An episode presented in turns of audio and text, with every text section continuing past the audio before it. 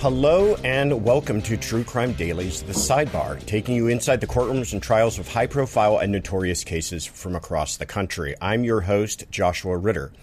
A criminal defense lawyer based here in Los Angeles, and previously I was an LA County prosecutor for nearly a decade. We are recording this on Monday, March 21st, 2022. And today we are joined by Robert Simon, a trial attorney and co founder of the Simon Law Group. Specializing in civil litigation, Robert has fought for justice for his clients, securing them millions of dollars in compensation for injuries or ailments in the process. Robert, thank you so much for joining us and welcome. Thank you, Josh. Uh, privileged to be here, and hopefully, I don't like downgrade your talent that you've had on the show. um, today, we're going to be doing something a little bit different. Usually, we talk about high-profile cases and the criminal criminal aspect of it. Um, but today we're talking about cases making headlines from the perspective of the civil side of things. And that's why we're so happy to have you on, uh, Robert, and uh, help us to dive into that and explain to folks uh, the difference between the two. And so, jumping right in, if you are a sports fan, uh, you have been following this case pretty closely, and that is dealing with Deshaun Watson. Uh, Watson was until recently the Texas uh, Texans quarterback. Well, there's an update. He is now playing for the Browns, giving Deshaun a new deal, and per sources, that is listen to this 184 million for the first four years of his contract uh, it's a $48 million raise over the 136 he was scheduled to make over the same four years on the previous contract. Um, however, in spite of all of this, in the in the in the background, as it were, 22 women have filed claims against Watson, accusing him of sexual misconduct, um, and two of those f- are for sexual assault as well. Lawsuits have been filed in Harris County, Texas, and representing the victims in this case is Tony Buzbee, a well known injury lawyer in the area who deals with large uh, profile cases uh, like the, um, those stemming from the Hurricane Ike and the BP oil spill. Watson has been reportedly uh, refused a six figure offer by Buzbee, and a grand jury uh, decided not to indict Watson. He ran the table on that, as it were, with nine uh, uh, counts that they found not to have had sufficient evidence. So, um, my first question in dealing with these uh, high profile cases, Robert, Watson has been relatively quiet on this matter. How, how big of an asset is that to the plaintiffs to have kind of their narrative out in the public without his response? Well, I think it's actually a huge positive for Watson to be to remain quiet, let things play out because he's kind of maintained his um, his innocence or his not guiltiness, if that's a term that you guys use. Um, sure. From the onset. So look, I just want to, you know, there's that old phrase that we learn in, in law school, right? It says you can indict a ham sandwich at a grand jury, right? Because it's all one sided. Right. So it doesn't right. really speak too well for the evidence they have against Mr. Watson if you have a grand jury, it's all one sided stuff yeah. that did didn't come out too well. And, you know, Buzbee's a really, really, really good lawyer. You know, I know him professionally. A lot of these other people that represent these other folks civilly, I know them. We're all in the same circles. And, you know, he does a lot of like these bigger, almost like class mass type injury folks, like with the oil spill and all these other folks. And if he is trying to leverage a six figure, not a seven figure settlement with all these victims, there's a reason why that that's that's happening and why Watson continues to say no. And again, the other update we heard, you know, that's all guaranteed money. First of all, he's getting from from Cleveland. So Cleveland's getting into guarantee, giving guaranteed money. The NFL apparently hasn't even really investigated this, right? So that doesn't bode too well for the civil case. It seems the Browns, if you're going to make any investment, that they're going to do it very bullishly. Um, without any type of fear. So I kind of that's where it is, man. Yeah, explain that to, to people listening. Why is that, why is that significant that they gave him all this guaranteed money when there's this possible litigation and even at the time maybe even possible criminal exposure while they were negotiating this deal with him? They got to do their due diligence. It's like with any, you know, I have a lot of companies that I own outside of the practice of law, and if you're acquiring another company or an asset, you're going to do your due diligence, right, to make sure that they're not into a, another lawsuit that might devalue the company or there's not something else that's going on. They've done their homework. They had to have. I mean, these are high level professionals. So from the civil, the civil side of these is you have to ask yourself several questions. One, why have they not filed filed any civil lawsuits. There are complaints, right? I mean, there are accusations, but why have they filed anything specifically against Deshaun Watson? Do they really value their their evidence? And you also have to be. I rep- represent a lot of sexual assault victims. There's a very sensitive thing underbelly is that all of these victims, once you get onto the civil side, they are the plaintiff. They're the person bringing the lawsuit. They have a burden of proof. So if you have a burden burden of proof, you have to go in there and realize that your life is going to be put under a microscope. You're going to have to show what he did was wrong, why it was wrong, and what are your damages due to that. And once you put that at issue, everything that's ever happened to you is going to come into play. Because the other side, again, I only represent consumers, victims, always. The other side is going to go in and hire an expert, a psychologist that says, all of these things you're feeling are because something else happened to you before this. Or maybe you were in a strange relationship, or maybe you were abused. All this stuff's going to come front and center. So that's why it's very hard for victims to come out and have their story be heard. It takes a lot of courage. Um, but that's what you have to look at as, you know, when I represent these victims, I have to have a very real conversation. I just had one with somebody I met with is if you're doing this, you have to be willing to go forward because this is what it's going to look like for you personally. And you have to have that courage to stand up and I'll be there with you. But that's the reality of the situation, the underbelly. And, and, yep you know, and his attorney, like me, is working on a contingency fee for this. You know, they don't get paid per hour; they get paid perhaps. So they have to make sure that they are very bullish and you know their right of recovery. And sounds like he's made some demands, demand letters to Watson and his team that have kind of fallen upon deaf ears. And really, yeah. with Watson, what could they do? Like if he's negotiating these settlements while trying to get signed by a team, that doesn't that's not a good look either. So now that he's signed, maybe you might see a few other chips fall, or maybe these do get resolved and uh, maybe with confidentiality agreements, things like this. But we shall see. I want to go back to something you said earlier about indicting a, a ham sandwich and to explain to people watching.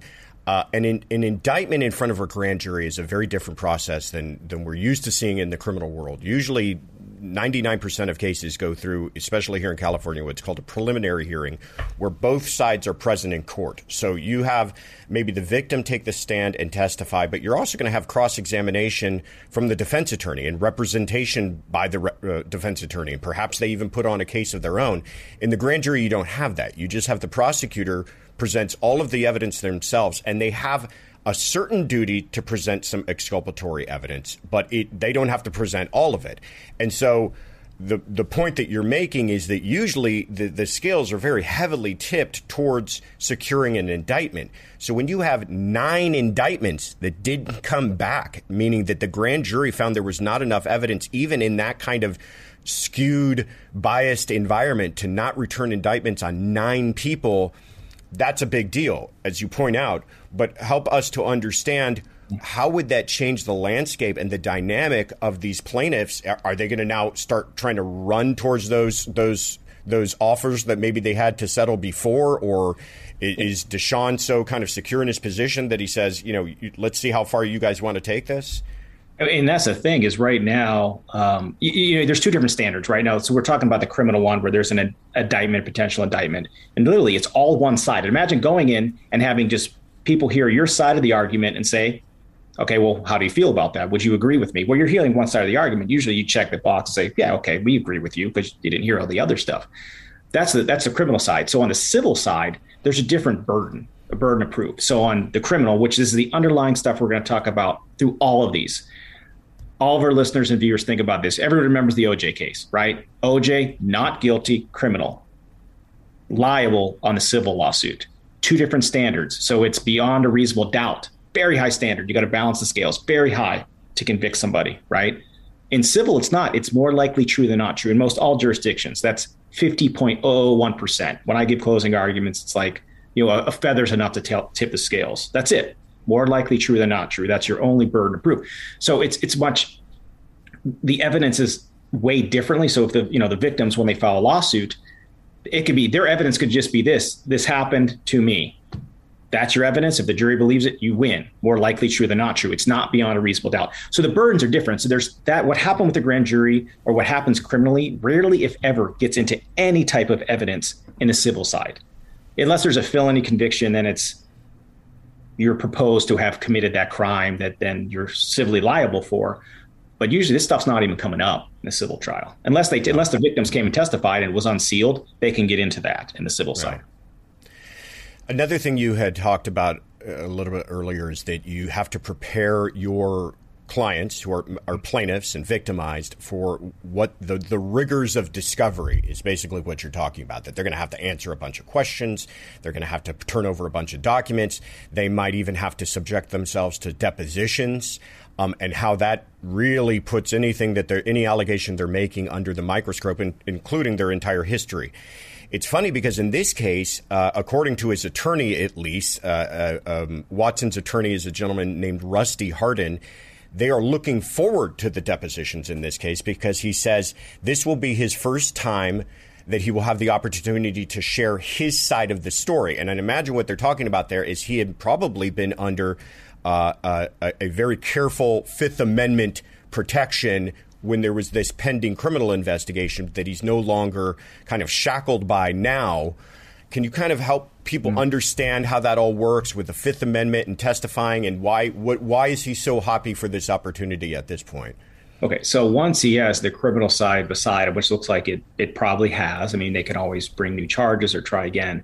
Um, you know, and Rusty is very well known for in the industry of defending a lot of well known, especially baseball players. He's Roger Clemens guy back in the day. Um, Rusty's got a big bark, got a big bark. I don't know if he's trying a lot of cases these days and, and defending it, and he's very good at what he does. But when, when you get to the civil side, right? So there is no Fifth Amendment. There is a Fifth Amendment privilege which you can invoke. Fine, but in the civil side, especially in California, the case law in California is unlike the criminal side. The civil side they can kind of hold that against you if you because it comes in evidence and they say he plead the fifth and then you get to explain what that is. And if somebody's not liable why wouldn't they say anything? It's a different burden. So in the civil side it sounds like he's going to hear his side of the story. And sometimes his side of the story is going to be asking and probing questions of the the victims. Um, most jurisdictions a deposition is a public proceeding civilly. Public proceeding means you can if you wanted to live stream it unless there's a protective order. Wow. You, i mean I do this. We teach a lot. Like I have a company called Justice HQ. We train a lot of, lawyers how to do things the right way, and we live stream a lot of depositions. We give notice and the deposition notice so everybody can see and learn from it.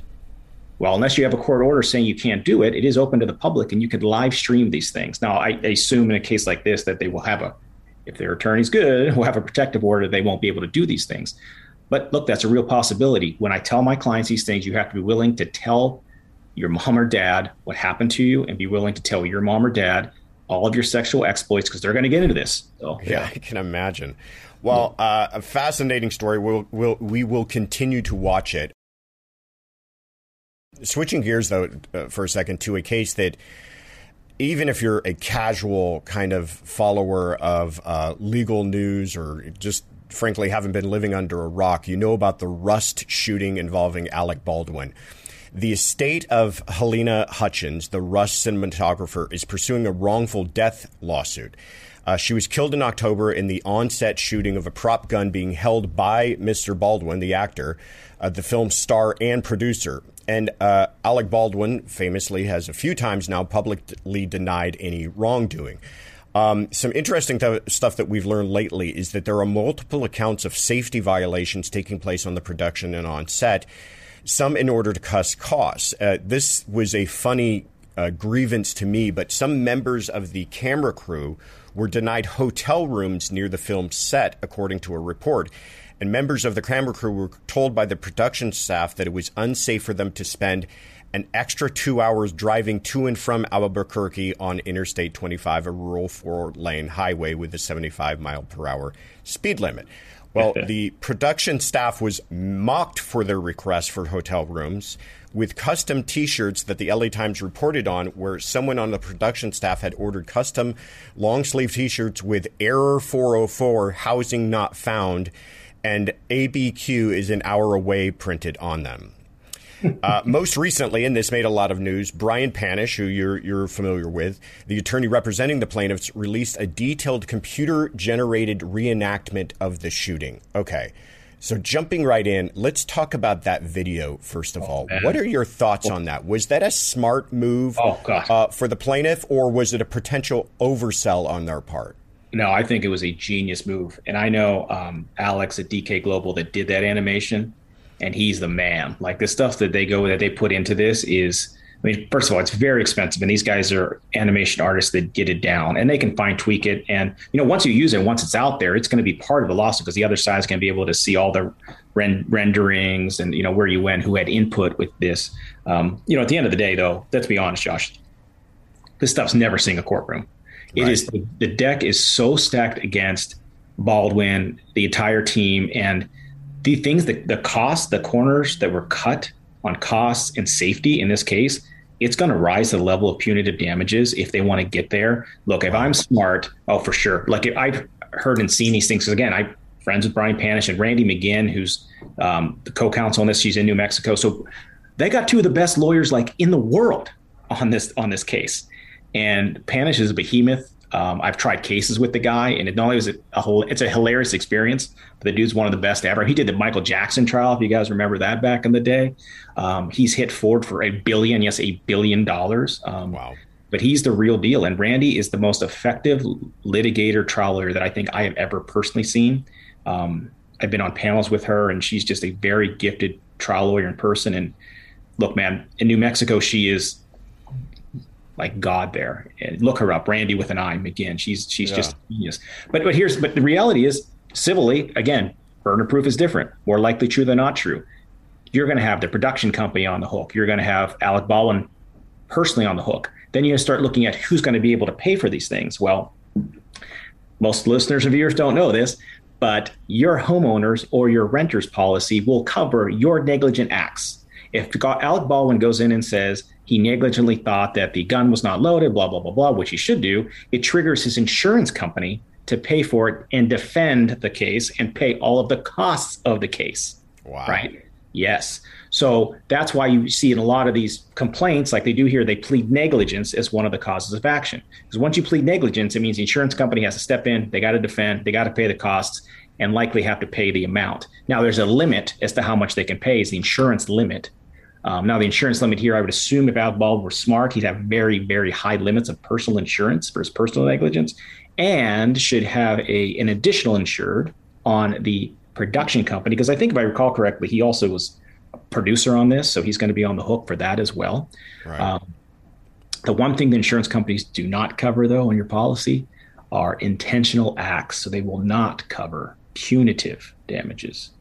Okay. Punitive damages are to punish for the wrongdoing, not to make whole the person who was hurt, injured, who, who died, but to punish. So when it goes to the jury sheets, they're going to say how much do you award for for the estate of the woman who passed away, how much you how much do you award for you know the loss of love, companionship for the people that left behind. What is that number for those people that lost their loved one? What is that number? And then the next question is say, do you find malice, oppression, or fraud by Baldwin production company, whoever? And if they check yes to that box, it goes to another phase where they bring on the financials. This is where they're going to get into all the financials. How much money does Alec Baldwin have? You know, is is his wife's accent real? Like, is this all going to be on the table? like, this is once you this is why this case is never going to go that far because you're going to start getting into the personal finances of Alec Baldwin, the personal balance sheets, because that's all going to be part of the punitive damages case. Uh, because they did cut major corners. If you talk to anybody in the industry, I know people that were set to work there and do things, and they refused during to the just because of the safety conditions. This was before it happened, right? Wow. Ex- um, explain yeah. to people listening how rare that is, a, punitive, punitive damages aspect in a, in a case like this. It is extremely rare. Um, it is pled a lot, just sometimes for leverage to try to get the insurance companies to pay and protect their insured so they're not subject to those punishment damages, right? But it is, and I've tried a lot of cases I have never gotten punitive damages. It's very hard to get, right? I'm in the American Board of Trial Advocates. Like you have to have certain credentials. I've done a lot of big verdicts. It's never got that box checked for me because it's such a high standard. So again, talking about burden of, burden of proof, more likely true than not true. Was you know how much is that the life worth of somebody that was taken away? Were they negligent? Now, if you're talking about the punitives, malice, oppression, or fraud, preponderance of the evidence.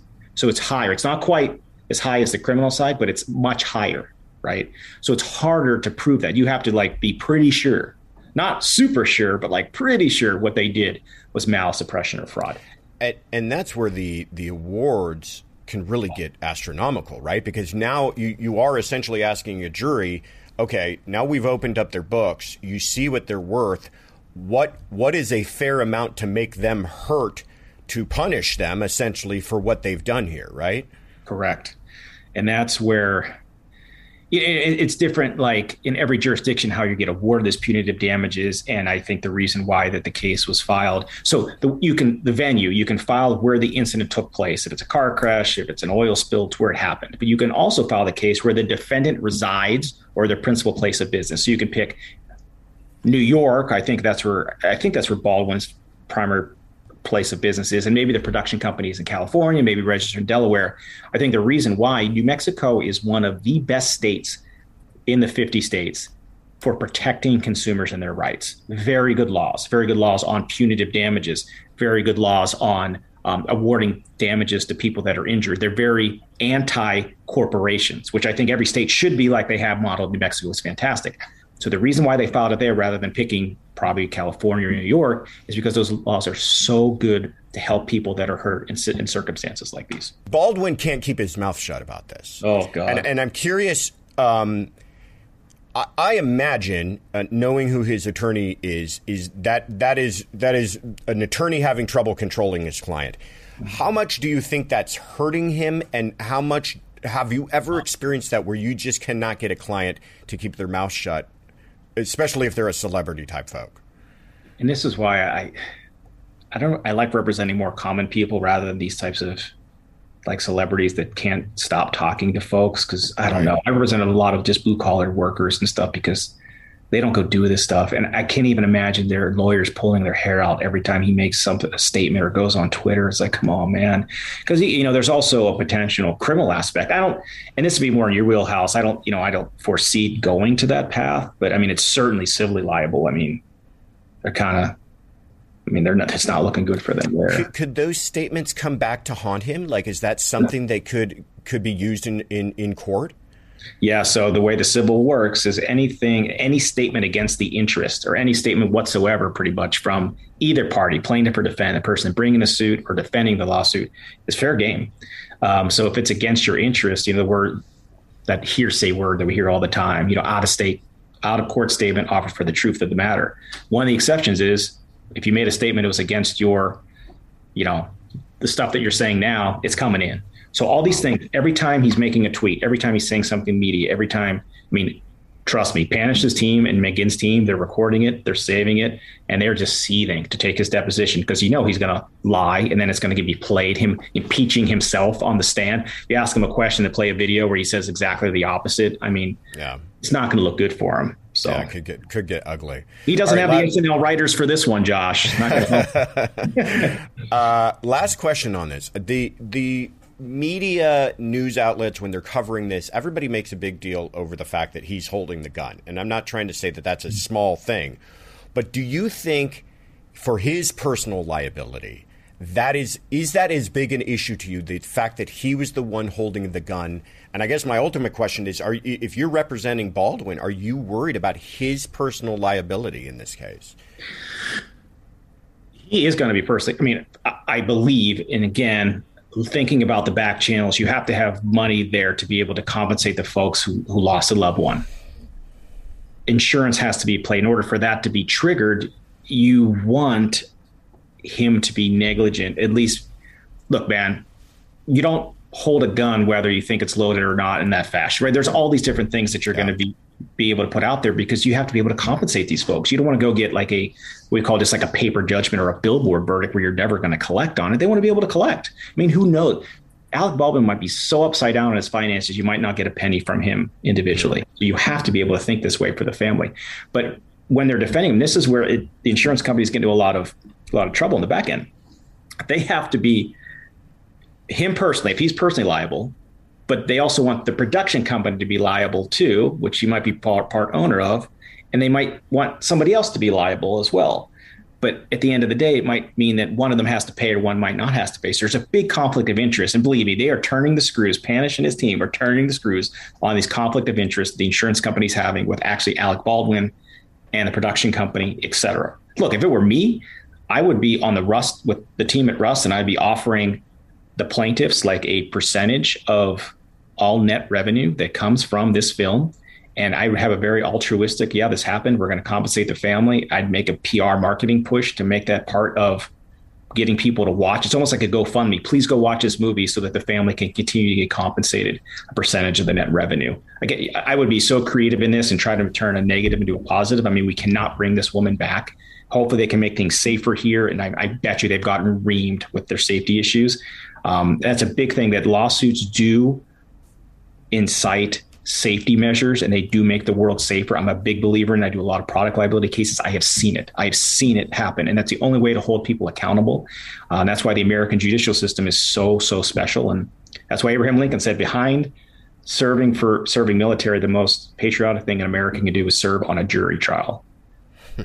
so. I I try to remind people who are trying to get kicked off of juries that all the time. That's the number one question I get as a lawyer. How do I get off a jury? I've been trying to find my way on. People won't let me on. Messed up. Let's talk about the Travis Scott concert. This was a, a complete tragedy. Um, Ten people were killed and hundreds of others injured, and a deadly crowd surge during Scott's headlining performance at NRG Park in the rapper's hometown of Houston. Uh, this took place at the rapper's Astroworld Festival. The 10 deaths varied in age from 9 years old to 27.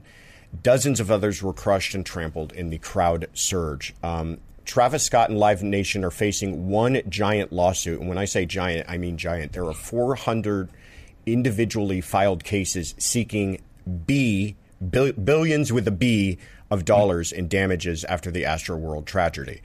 Uh, Scott repeatedly didn't realize, uh, uh, reportedly, pardon me, didn't realize that the severity of what was happening as the crowd, uh, as he continued to play for another 37 minutes after the show had been declared a mass casualty incident. Um, first of all, t- explain to us how does this work? Getting this large amount of of people together in, in a group of plaintiffs, and what what are the advantages uh, to the plaintiffs there? They're getting people together to have commonality in claims and try to figure out how much each loss is worth, right? So there is a very big advantage to having all of the plaintiffs in one one concentrated effort. The reason being that's leverage. If you have the ability to have all these claims together and asking for billions of dollars, if the only way they're going to be able to to get this done is to settle all of them. But if they try to start picking out the best ones and settle them out, all the people that might have lesser claims lose all of that leverage, right? So, you know, realistically, what happens in these cases is there's these big digital marketing companies. As soon as an event like this happens, they start hitting up Facebook and all these things, and all these attorneys start getting all this information of all these people that were injured, and then they start to get them to the best lawyers. They funnel it up and split the fee to the best lawyers that actually control these things and are on steering committees to make sure that things are ha- you know handled appropriately. Um, the big, I mean. Again, this is another one like the Rust one where they're in a lot of trouble. I mean, these things just do not happen, right? These things should never happen. Live Nation is going to be in a lot of trouble. They probably have an indemnification agreement, I would suspect with Travis Scott that says that they will indemnify or that they will be the person to hold harmless and pay any and all um, things that come from this. There's likely in the contract because I I host a lot of events where we have artists for lawyers, like we do Law de Gras and Bourbon of Proof, and you know you have to indemnify the host of these things because they don't know they're not the ones setting up the safety protocol. It's usually the production company or your Live Nation. They're the ones that are making the big profit off of it. Um, so yeah, again, insurance companies on the back end they I will bet you Live Nation has hundreds and hundreds of millions of dollars worth of insurance on on for something just like this. Um, but will they have to pay out of their own pocket? You know, we shall see. But when they're asking for billions, do they have that much coverage? And I think a lot of people would be shocked to know that a lot of these big co- companies and corporations have so much coverage. Right. So never never feel bad about suing them because they've been paying for insurance for. I'm sure sure folks don't feel bad about suing them. Yeah. Um, you, you use that term indemnify. You're saying that you, you you imagine that Live Nation has indemnified Scott. Explain to us what that means. As far as like, does that mean he might not pay a nickel out of his own pocket uh, if if a, an award is uh, granted here? I yeah, if, if things are set up smartly from the the you know artist promotion side, they usually have an agreement where Live Nation will agree to you know, if anything happens, they'll be the ones that hold they're on the hook for it, and their insurance company will take will take care of it. You know, Scott may have something individual insurance they may have to kick in or something like that, but I cannot imagine a world where his the people around him did not have that clause with Live Nation when they went out and did it. Um, yeah, I just, I mean, I, I would not foresee him having to pay a dollar out of his own pocket if it's if it's done correctly. And again, it just matters how much how much insurance does Live Nation have. Uh, they've got a pretty big, big pocket, unless we find out that he did something intentionally to make this worse, or he had made the call right, on X, Y, Z. But we don't know the back end of those contracts. You know, that because that was going to be my next question. Is there's all this chatter about well, he should have seen, and people were trying to alert him, and he should have stopped the concert sooner it sounds like all of that won't amount to much of anything if the Live Nation is going to cover him anyways. Yeah, that's. I mean, it's such a difficult thing to be able to, you know, you have somebody out there performing, they're doing what they were paid a contract to do. And in that contract like likely said, you go do what you're good at, we'll take care of this stuff, which is the safety measures to make sure there's no, the people aren't. This doesn't happen. I mean, that's there's likely something that's written in black and white in between their contracts that's going to clearly delineate for a jury or somebody who's the one that's on the hook to pay. Uh, so yeah, that's we'll see how that goes. But again, Houston, you know where this happened, Texas, that area. Um, you know, I'm licensed in Texas. We have offices there too. It's very good for for consumer protection stuff like this. So um, get ready, Live Nation, to pay out a lot of money, or else it's kind of look real bad. Yeah. Um, one last thing that is this case is in the news most recently because um, a gag order was issued by the judge, barring attorneys involved in the lawsuit from talking about the case in ways that could potentially sway jurors. Yeah. However, um, Scott is being criticized by the plaintiffs because, in in in effort is seemingly to try to avoid this gag order, he has been using a charitable organization um, to carry out what they are describing as highly sophisticated marketing campaign what what are your thoughts on this? Explain to us how these these orders work in practice, and and is there a little bit of kind of shenanigans, as it were, taking place by Scott in using this charitable oh. organization to avoid that? You know, back in the day, gag orders had a lot more teeth and a lot more accountability because you could see when it, who said it and who said what. You know, we're living in the in the world now again of, of a digital marketing presence of of Twitter and ghost accounts and stuff. I mean how are you going to be able to track these servers that are off, you know offshore and all and who said what you know is he does he have a very sophisticated machine that's doing these things in the background i mean his pre-art team's probably trying to do the best they can to salvage his career his identity i mean if i was lawyer i'd just tell him don't say crap man just keep a muzzle on it you know but you know they're trying to do a spin whatever however they can at, at the end of the day so what a gag order is when a judge says neither side can go off and talk about it if they go talk about it in the public because you're trying to sway the potential jurors in the future, um, we're going to fine you or do something or hold like an evidentiary sanction against you if you do something like that. And they can have a lot of teeth to them, but again, it's very hard. It's good to say, but then the accountability to actually enforce, it's going to be, well, how do you know that so and so directed so and so to do a tweet that did X, Y, Z? Um, and what they're worried of, again, this is something that's this case ain't never getting to a jury. There's just no way. Okay. You're asking for a billion dollars and 400 claimants. I mean, that a trial would take three years, you know, logistically, um, even with like a fast track type stuff. So anyway, they're trying to sway potential jurors that are going to hear a jury trial in a year or two years from now with information they saw on Twitter. Whatever. It's just it's unrealistic, but I see the point. Gotcha. Well, I'm sure it's a case that's not going to go away anytime soon, so we'll continue to watch it. Um, the last case I wanted to talk about today is uh, another one that just kind of gripped the attention of the nation. But uh, in the death of Gabby Petito by the hands of her um, her boyfriend at the time, Brian Laundrie, the Petito family has now sued the Laundrie uh, parents. Uh, they filed a lawsuit in a Florida court against the parents of Brian Laundrie, alleging that they knew of Gabby's murder. The couple had been traveling in Moab, uh, Utah, when Gabby was last seen. They were separated at one point by Utah police during a domestic dispute. We've all seen that video where they're talking to her, and she's very, uh, she's very kind of upset and crying. And Petito's remains were later found in Wyoming one month after she disappeared. And following that, a weeks long manhunt ensued for Laundrie. Laundrie's skeletal remains were found in Sarasota County in October and his death was ruled a suicide. And the FBI claimed that he had claimed responsibility for the uh, the killing in a notebook.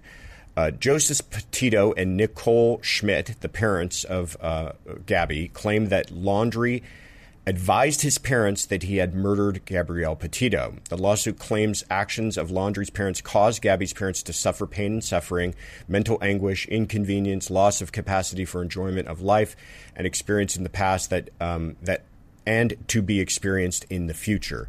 Um, but an interesting thing that stood out to me, and I, I, don't know enough about this, and I'm hoping you can kind of shed some light on it, is that according to reports, the Petitos are seeking uh, and it's described as only no less than thirty thousand dollars. To me, that seemed shockingly low. And w- can you explain that to us? What is that based upon? Where do they come up with those numbers? So they're saying no less than. Correct. dollars. It's a jurisdictional thing. You know, once you get under that threshold, you are in like a different division. This is in, I believe they filed in Florida, so yeah. it's like a, a different threshold. So there's like here in California, they moved small claims up to fifteen thousand. So you have to say an amount in excess of 15,000 to get you out of small claims court. It's just a procedural thing. You don't have to put a specific number you're seeking for in um, in pleadings. Often I do not when we do this because you don't want to be again married to that number. Maybe it goes up, maybe it goes down, uh, whatever. Uh, but yeah, I mean it's very interesting. You know, it's then we start talking about all the stuff we learned about law school. Like, where does the duty? Like, what duty do you have for the parents to be able to do something for the parents, of so and so, if they learn something, you know? Um, but you know, it goes back to you know, Josh, you do your high very high profile criminal defense lawyer, I'm sure you've had um, clients show up at your home or office, knock on the door, and give you a dollar and say, "All right, now we have attorney-client privilege. I have a dead body in the trunk. what do I?" Right. that happens. Where, you, where, you can talk where's about shovels? Yeah, right. Yeah, but you can't, you know, you can't do anything in furtherance of a crime, right? You can't do anything that tries to cover it up, right? After it's already happened, blah blah blah. I mean, we could talk about this forever, but I presume the, the things we've talked about with having a different burden of proof, with having um, potential insurance dollars that could compensate the parents of the girl that died, that could be at play the Florida civil lawsuit. Because again, if they plead negligence, like, hey, you could have, if you knew this information, you may have been able to prevent it. You were negligent doing so. And they could say some, you know, intentional stuff too. But again, that could trigger insurance companies. And again, for, for a lot of times, you know, I'll file lawsuits on behalf of individuals that just want answers.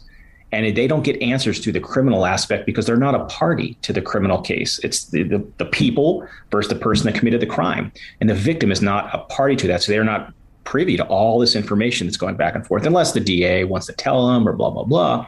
On the civil side, you are a party. You are entitled to these things. So sometimes they're just not happy with the, the wheels of criminal justice. And civilly, you can start issuing file lawsuit, issue subpoenas, take depositions, and sometimes just getting you know, it's peace of mind. It's figuring out what wow, actually wow. happened, who knew what, right? That's a very powerful thing for folks. And a lot of times I'll do lawsuits just like that pro bono, just so people get answers, right? That's all that they want.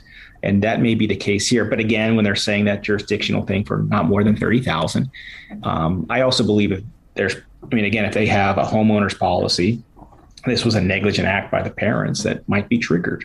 So we shall see.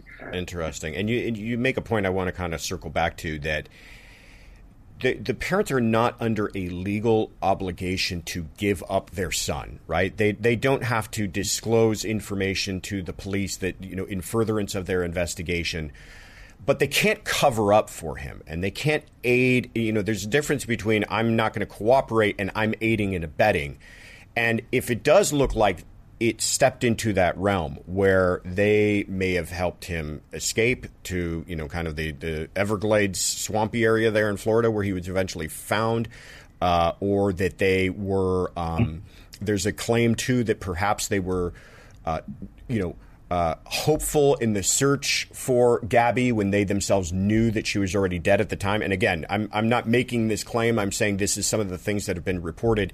If it does step into that and they, they, they're getting into the area where they were, you know, close to either criminal liability or civil liability, how, or I guess my question is, could that create civil liability for them?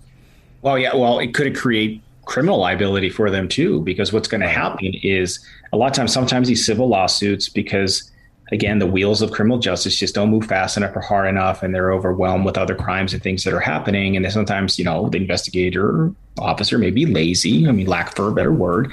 Uh, civil lawsuits, I'll hire my own. If things happen like this, I have my own private investigators. We go and find out what happened. We package it up sometimes and give it to like guys. Please go file this. You know, file a criminal complaint. Look what's going on here. We, we solved this for you, right? We use private dollars to solve it for you. And sometimes it has to happen civilly. And they, you might see a timeout where they may look at criminal charges that will then stay or put on pause the civil lawsuit while they look at things criminally. But sometimes it takes that civil lawsuit of getting all that information, packaging it together, getting some of the facts together, and saying it over. And who knows, maybe the parents are going to plead the fifth, like we talked about, which right. might not be a very bad thing for them because they won't have civilly have to answer questions. Because I, I, I think in um, it might be like one or two years to, for felony, like a statute of limitations for um, in Florida. I don't know. Do you know what it is in California for them to file like an aiding and abetting type charge felony? I imagine, like I imagine it's about three years. That's what most felonies are in California.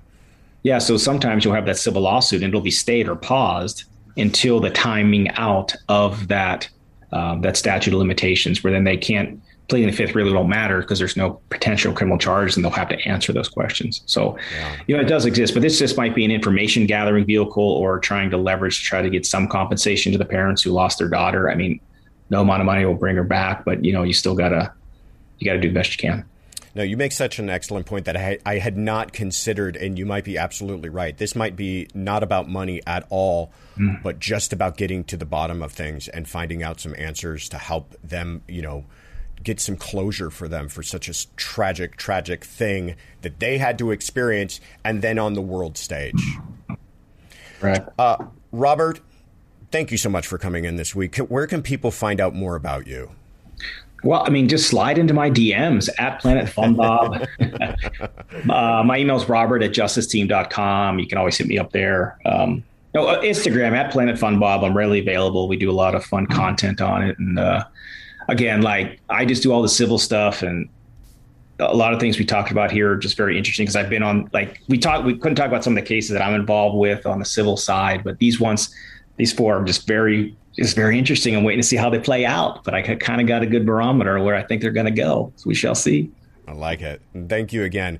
And I'm your host, Josh Ritter. You can find me on Instagram and Twitter at Joshua Ritter ESQ. And you can find our Sidebar episodes wherever you get your podcasts. And we want to hear from you. If you've got questions or comments you'd like us to address, tweet us your questions with the hashtag, hashtag TCD Sidebar. And thank you for joining us at the True Crime Daily Sidebar.